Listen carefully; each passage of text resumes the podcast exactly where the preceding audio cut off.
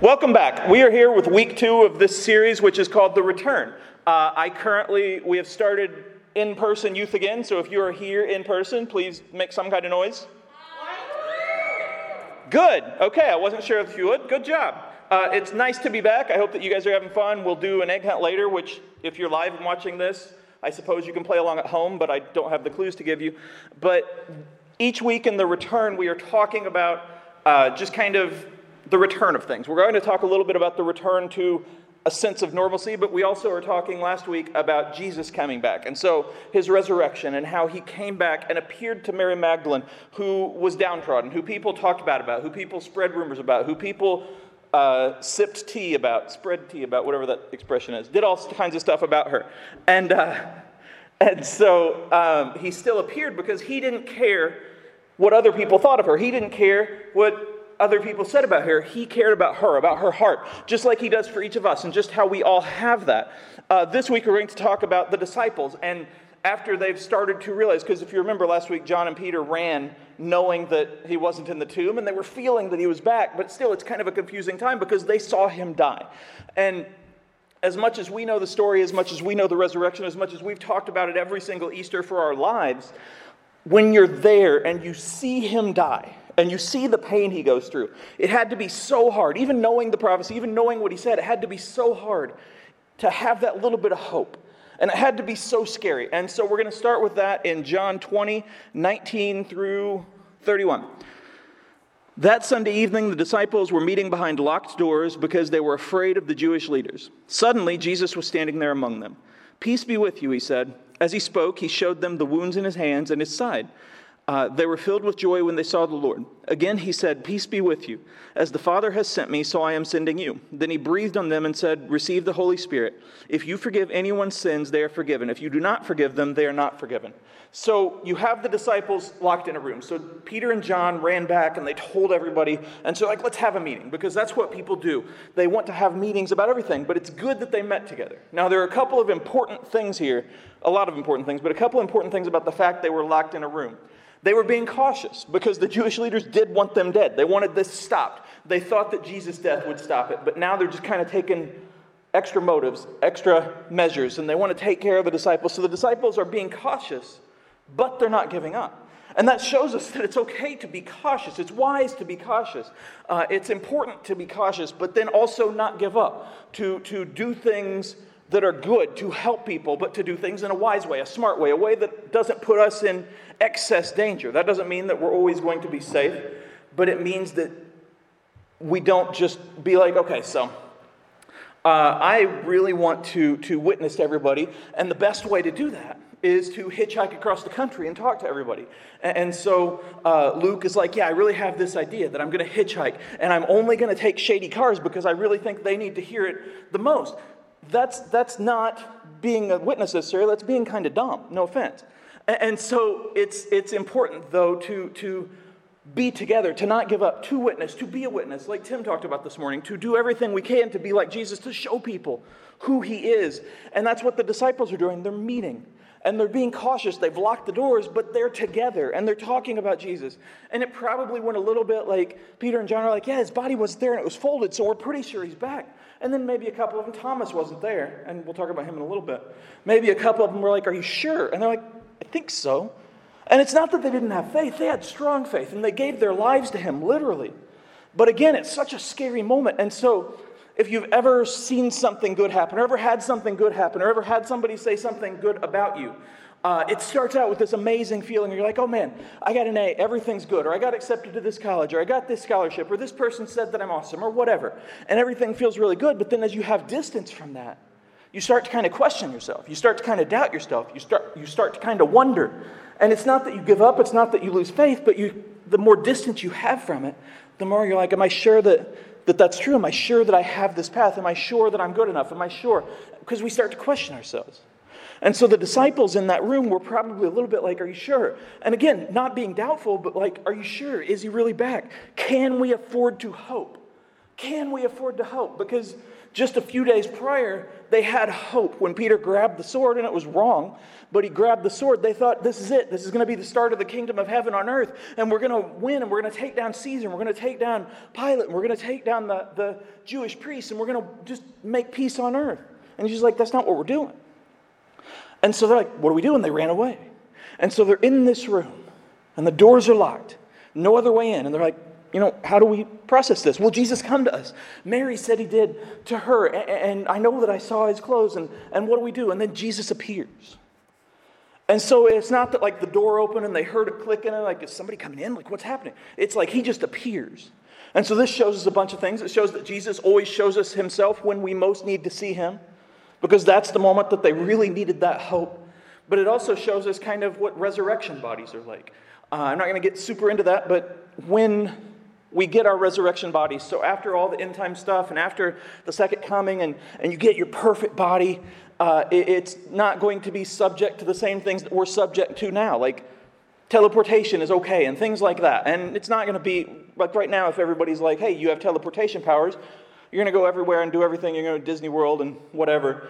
Uh, we're also not going to have the corruptness of, of the world on us. So we're not going to be wanting sinful things or whatever.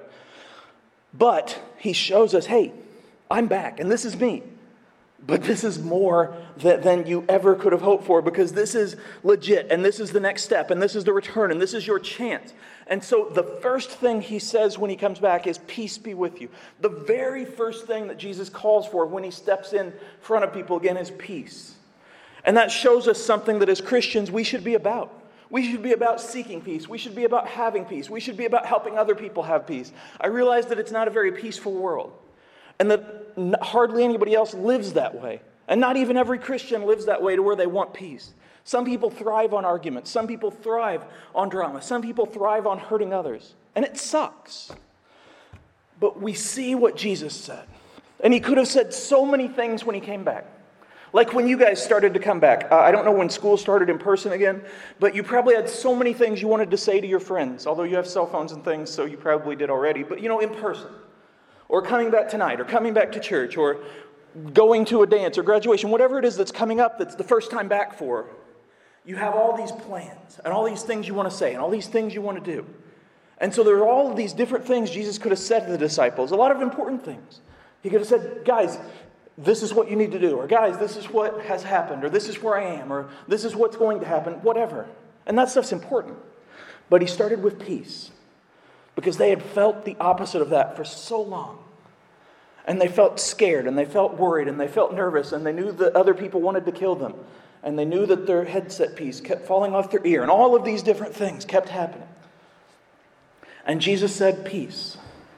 Because the world's not going to be peaceful, but you can be and you can bring that peace out to them, and that's important, and that's what I'm doing. And he went on to say it again, and then he said, I'm sending you. The title for tonight is The Replacements. Uh, in the 80s, I believe, the NFL had replace, replacement players. There was a strike, and real players didn't play, and so they called in replacement players, which just means people that didn't play professional football came in and played. So imagine if, like, the XFL played or whatever. And so they came in and played. And, and because the NFL really wanted that money, they really wanted the games to happen. And so they happened. They weren't as good. The people weren't as good. Uh, the games weren't very good. And, but it was something. Uh, there's a movie with Keanu Reeves called The Replacements. And he played a quarterback from Ohio State, so you probably heard of it. Because very few quarterbacks from Ohio State do very well past that. But anyway, so, anyway, so he played a quarterback he played a quarterback from Ohio State. And he's a replacement player. It's kind of like that NFL thing. And, you know, they go through, they win, it's heartwarming, it's la la la. What Jesus is doing is saying, listen, I'm going on to prepare a place. I have done everything for you and with you. I've prepared you. I've taught you. I've helped you. I've healed you. I've shown you how to heal others. I've shown you how to help others. I've shown you what to do. Now you are going to go out in my place the Spirit will be with you, and I will be listening to you, and I will always love you, and I will always be with you. But you're going out, and you're going to be the me the world needs right now. And it's not that he's like, I'm never going to answer prayers again, because he does. And it's not that he's like, I'm never going to talk to people again, because he does. And the Spirit is involved, the Holy Spirit. But he tells them, listen, guys, You were training and you were practicing and you were in the league below, but now you're up. You're going to start and you're going to do everything you can. And he told them that. And then they told their followers that Paul and, and, and, and Stephen and, and Barnabas, no, yeah, Barnabas and all these other people, uh, Mark. And he told, they told all these people, you know, follow us. And then they told other people and they told other people. And now it's on us. Now we are the starters. Now we are the ones that go out and say, this is what Jesus looks like. Uh, Tim talked this morning, and I don't know if you were here or not, but he talked about making Jesus known and how it's so important to do it with your life. And it doesn't involve arguing, and it doesn't involve wearing people down. It involves showing people who Jesus is, showing people his love, showing people the truth, and then talking about it when you build that relationship. And that's what Jesus says here. He's like, have peace. Because not everybody's going to listen to you, not everybody's going to want you, not everybody's going to like you, but have peace because I will be with you. But now you're going to be with other people and show them who I am and what I've done through you. Next part. So, one of the 12 disciples, Thomas, uh, nicknamed the twin, was not with the others when Jesus came. They told him, We have seen the Lord. But he replied, I won't believe it unless I see the nail wounds in his hands, put my fingers into them, and place my hand into the wound in his side. So Thomas is always referred to as doubting Thomas. Uh, in a way, that's wrong because it's not that he doubted, it's kind of that he refused to believe until he had proof, which is semantics a little bit. The reason he's called the twin, and I'm going to talk a little bit about why he did this, which doesn't necessarily justify it, but it gives you some insight. He's called the twin because he looked a lot like Jesus. Uh, and so people would see him, and sometimes they'd be like, Is that Jesus? Oh, no, you know, we're close, it's not Jesus. Uh, and so, probably during the days that Jesus was dead, there were people that came up and were like, Oh, I saw Jesus. Oh, no, it was Thomas. And then Jesus comes back, and Thomas is like, I want to wait and see because people have been wrong in these three days. And I know what the prophecy is, but, but I really want to see Jesus. I really want to see him. I really want to know him because I'm tired of people being wrong. I'm tired of people being mistaken. I'm tired of people being confused. I want to know him. I want it to be true. I want to have this hope because he was so scared. And he was in shock somewhat. Because all of the disciples weren't just Jesus' followers, they were his closest friends, they were his family. And so, if you've lost someone, or somebody in your family has lost someone, or as friends you've lost a fellow friend, which I hope not, but you probably have, each person grieves in different ways. And there are some people that go on with life. There are some people who will lose someone or something and they go back to work the next day. Uh, I remember back when my great grandma passed. So she had Alzheimer's, and that last Thursday that she was alive, she fell asleep and didn't wake up back up again, but she was alive for those three days. Uh, in my office, I have the picture of Christian Watford hitting the three pointer to beat number one Kentucky in 2011, the most important game in the history of time, and winning that game. That's because I have it because good Kentucky lost and IU won, but also that was the very last game that my great grandma was alive for. She died the next morning, just hours after that game. Uh, I found out that Sunday morning. So I stayed the night, Saturday night, and you know, she was unconscious, but I stayed there. And I remember over the course of the night, like she'd cough or something, and I'd pop up and wonder. And then the next morning, like her daughter came, and, and uh, I was like, you know, I'm going to go to church. And at the time, I was a youth pastor in Seymour. And I was like, I'm going to go to church. I just, I want to be there. And so I went, and I got the call about five minutes after I got there, and I came back, and she passed. And so, you know, we talked about her. I, I hugged her. I cried. I did all these things. And then I went back to church. Uh, there are other people who could not have done that or would not have done that. They would have gone to see someone else. They would have gone home. They would have gone to sleep. They would have handled it in different ways. Uh, there are different times in my life that I've handled grief differently than that. But at that time, I really needed to be at church. I really needed to be doing what I was supposed to do. And there are times that, that I think about how I would handle loss now or how I would handle something horrible now, and I don't know. We don't know until it happens. For many of the disciples, uh, for Peter, he handled it not great either. He denied Jesus three times and then ran off and, and just was scared. Some of them ran away, some of them prayed, some of them probably continued talking. Thomas, again, he didn't handle it well either. He handled it by being like, not going to believe it till I see it. I know that I know that you guys have never lied to me. I know that you guys are his followers. I know that Mary saw him. I know all of this, but I need to see it myself. And he's not saying you guys are liars. He's not saying uh, I'm, you know, you're evil. He's not saying you're trying to trick me. He just he had to do it. That's what he needed to move forward. And again, I'm not justifying or unjustifying what he did. I'm just saying this is what happened. And in our lives, there will be times that, that we really feel like we need to see something to believe. Uh, maybe somebody's like, yeah, hey, that girl likes you, or that guy likes you, or you're going to win that car, or something good, the Bengals will make the playoffs, something outstandingly miraculous that'll never happen. Like, it's crazy. And you're like, I need to see it to believe it. I'm going to stop hitting Ohio sports now, sorry. And in those times, you're going to be like, well, you know, I, I get that this could happen. I get that these people said it, but I need to see it. But when it comes to our faith, the closer you are to God, the closer you are to Jesus, the closer your relationship with Him, the less you need to feel that way. And this isn't to say Thomas wasn't a good Christian, just in this moment, he screwed up. When you feel God calling you, and he's like, you know, someday you're going to be a missionary, or someday you're going to be a teacher, or someday you're going to be a pastor. And, and you're like, ah, I just don't know if it's right.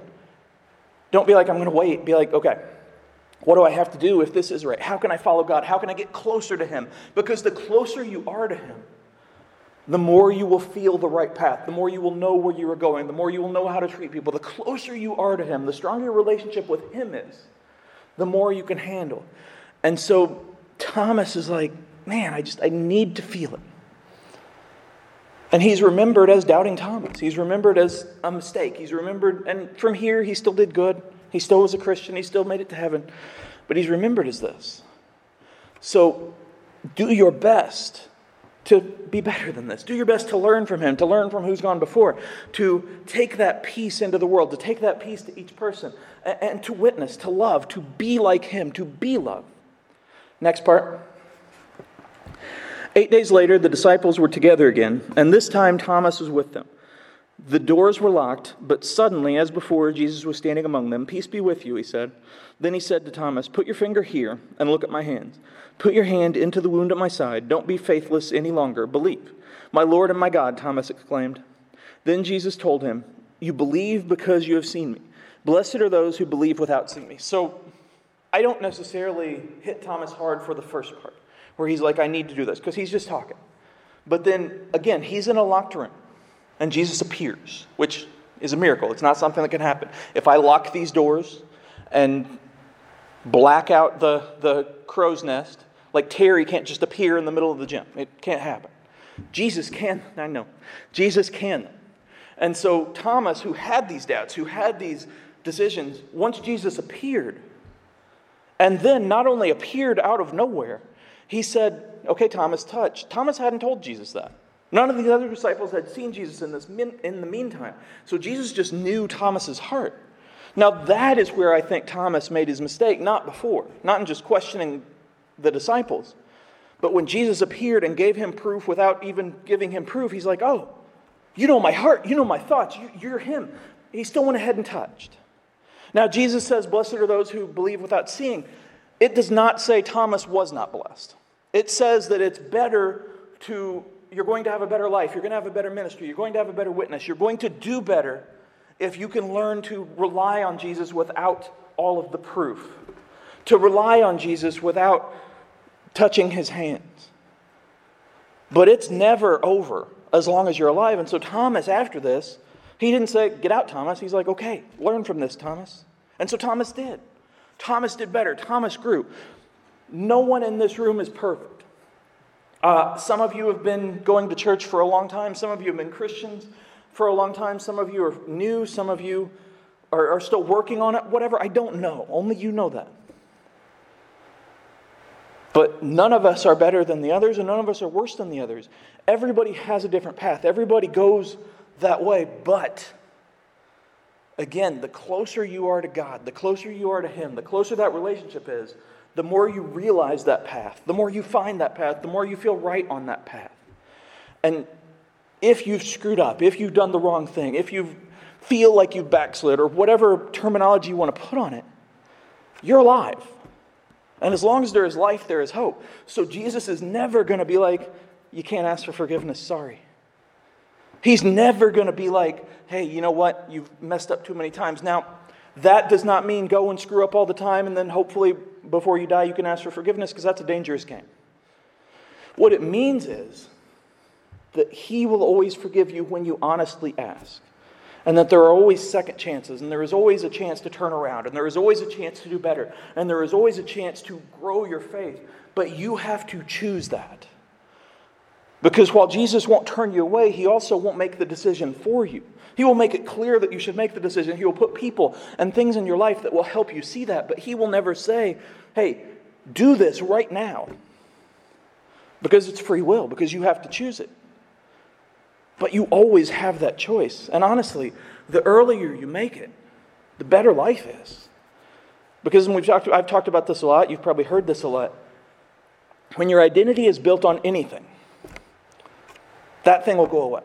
So if your identity is built on being an athlete, at some point, you're not going to be an athlete anymore. Now, hopefully it's not through injury, but at some point you're going to have to retire. Let's say that you go the farthest. Let's say that, that your name is Riley and you want to play soccer. And so let's say you go to college, you do very well, and I believe that's happening. I know it will. And then let's say you go pro. I have no idea if your goals are that, but let's just say you do. And let's say that then you get on the women's World Cup team and the Olympic team. And you know, you do amazing and you're remembered as the greatest soccer player, female soccer, soccer player, period, of all time. Well, you still have to retire someday. Because when you're 97, you're not going to be that great. Uh, Jordan was great, but he can't come into the league right now. He could be better than half of it, but he can't come to the league right now. At some point, whatever you build it on will end. If you want to be a great student, school's not going to last forever. If you want to be, uh, you know, the, the best husband ever, the best wife ever, the best boyfriend ever, the best girlfriend ever, the best son ever, the best daughter ever, whatever. Those things are good goals. The best worker, those things are good goals, but all of those things are time sensitive. And I hope everybody's lives are super long, but it's all time sensitive, and things can happen and they can go away. We can lose people, unfortunately. We can lose jobs. We can lose all kinds of things. But when it's centered around Jesus, He doesn't go away. He doesn't change. He's perfect forever and he loves you forever. And there's literally nothing you could do that would make him love you less. Sean said this morning that I believe that there's nothing that you can do to make him love you more, which is awesome, but there's also nothing you can do that make him love you less. Now you can sin and you can turn away and that's on you, but he will still love you. And if you come back and you're like, "Hey, you know what? I was like Thomas and I doubted, but I found my way back. Can I please get back on my path?" He'll say, "Yes." And our job, those of us who are on that path right now, who are doing our best, is to help other people see that. To help other people see the point, to see the purpose, to see that peace. Last part of the scripture. The disciples saw Jesus in many or do many other miraculous signs in additions to the ones recorded into the book. But these are written so that you may continue to believe that Jesus is the Messiah, the Son of God, and that by believing in him you will have life by the power of his name. So, that part is really cool to me because it's like John could have kept writing and there could have been all of these sequels and all these extra books, and the Bible could be like 6,000 pages longer just with Jesus' miracles in those days that he was alive before his ascension. But John makes it clear. He's like, I can keep telling you proof. I can keep telling you what he did. I can keep telling you what you should do, but at a certain point, you have to just accept it. Jesus can keep saying, Have peace, believe in me, but at a certain point, you have to accept that. Now, he will never turn away. But he's making it clear. And at the end of the scripture, it's like, you know, believe in Jesus and, and, and believe that you're following him. From there, the disciples had to take this and do their best. And they did. And from there, again, the next generation had to take it and do their best, and again and again and again. To us, we're not in the same generation. I'm World War II generation, significantly older. And so, but you guys, you're Jesus right now. Now, like I said, I, I, don't know where each of you are in your faith, and, and I hope that you're continuing to grow, but I believe in you. But you're Jesus right now. It's not, I can't wait till I'm 35 and, and a part of the church. You're a part right now. And people see you. And the generations before you have screwed up a lot. And that's not to say your generation won't too, but man, there's a lot of hatred in the world. And the sad thing to me is that a lot of the hatred comes from the capital C church sometimes. And that's hard for me. That's discouraging for me. And so that means that I have to try even harder to, to be loving, to be peaceful, to do better. And you guys do too. And it's easy to be like, it would be easy to be like, it just sucks. Everybody, nobody else tries. Why should I? The only answer I can give you is that Jesus is with you and that you can. And that you can do better than the generation before. And you can do better than you've done. And you can do better than me. You are enough. At some point during this, I said, None of you are perfect. I'm not perfect. Terry's not perfect. None of us are perfect. But Jesus is. Holy Spirit is, and that's with us, and it combines us, and it guides us. And there are going to be times that are super hard. Some of you are seniors, and there are going to be times when you start college that it's super hard, and you're going to wonder if Jesus is there. You're going to wonder what your faith is. You're going to wonder what you should do. But the closer you are with Jesus, the more you'll be able to work through that. The more people you have in your life that you can trust, that will tell you when you're being stupid, that will tell you no, that will tell you what you should hear, not just what you want to hear. Then that'll help you. And then you be that for the other people. Some of you are juniors and sophomores and etc., down to seventh grade. There are times in this year and in this summer that it'll be hard. It'll be hard because you doubt yourself. It'll be hard because you doubt others. It'll be hard because you lose someone or because you're hurt. It'll be hard because you just don't feel it. But Jesus came back and he didn't say, You're always going to feel perfect. He said, Peace. Find peace. I will give you peace. Seek me and you will have peace. That's so important. Because nothing else can give you that. And having peace does not mean that everything's going to be, feel perfect. It doesn't mean you're never going to be sad. It doesn't mean you're never going to get upset. It doesn't mean that you're always going to win. But it means that you will never lose Him. And you will always know you belong. And you will always know you have help. And you will always know that you can move forward. As long as there is life, there is hope. So be that hope. Be that peace for others. Show them. Show them who Jesus is. Just with how you speak, with how you live, with how you act, with who you are. That's all I got.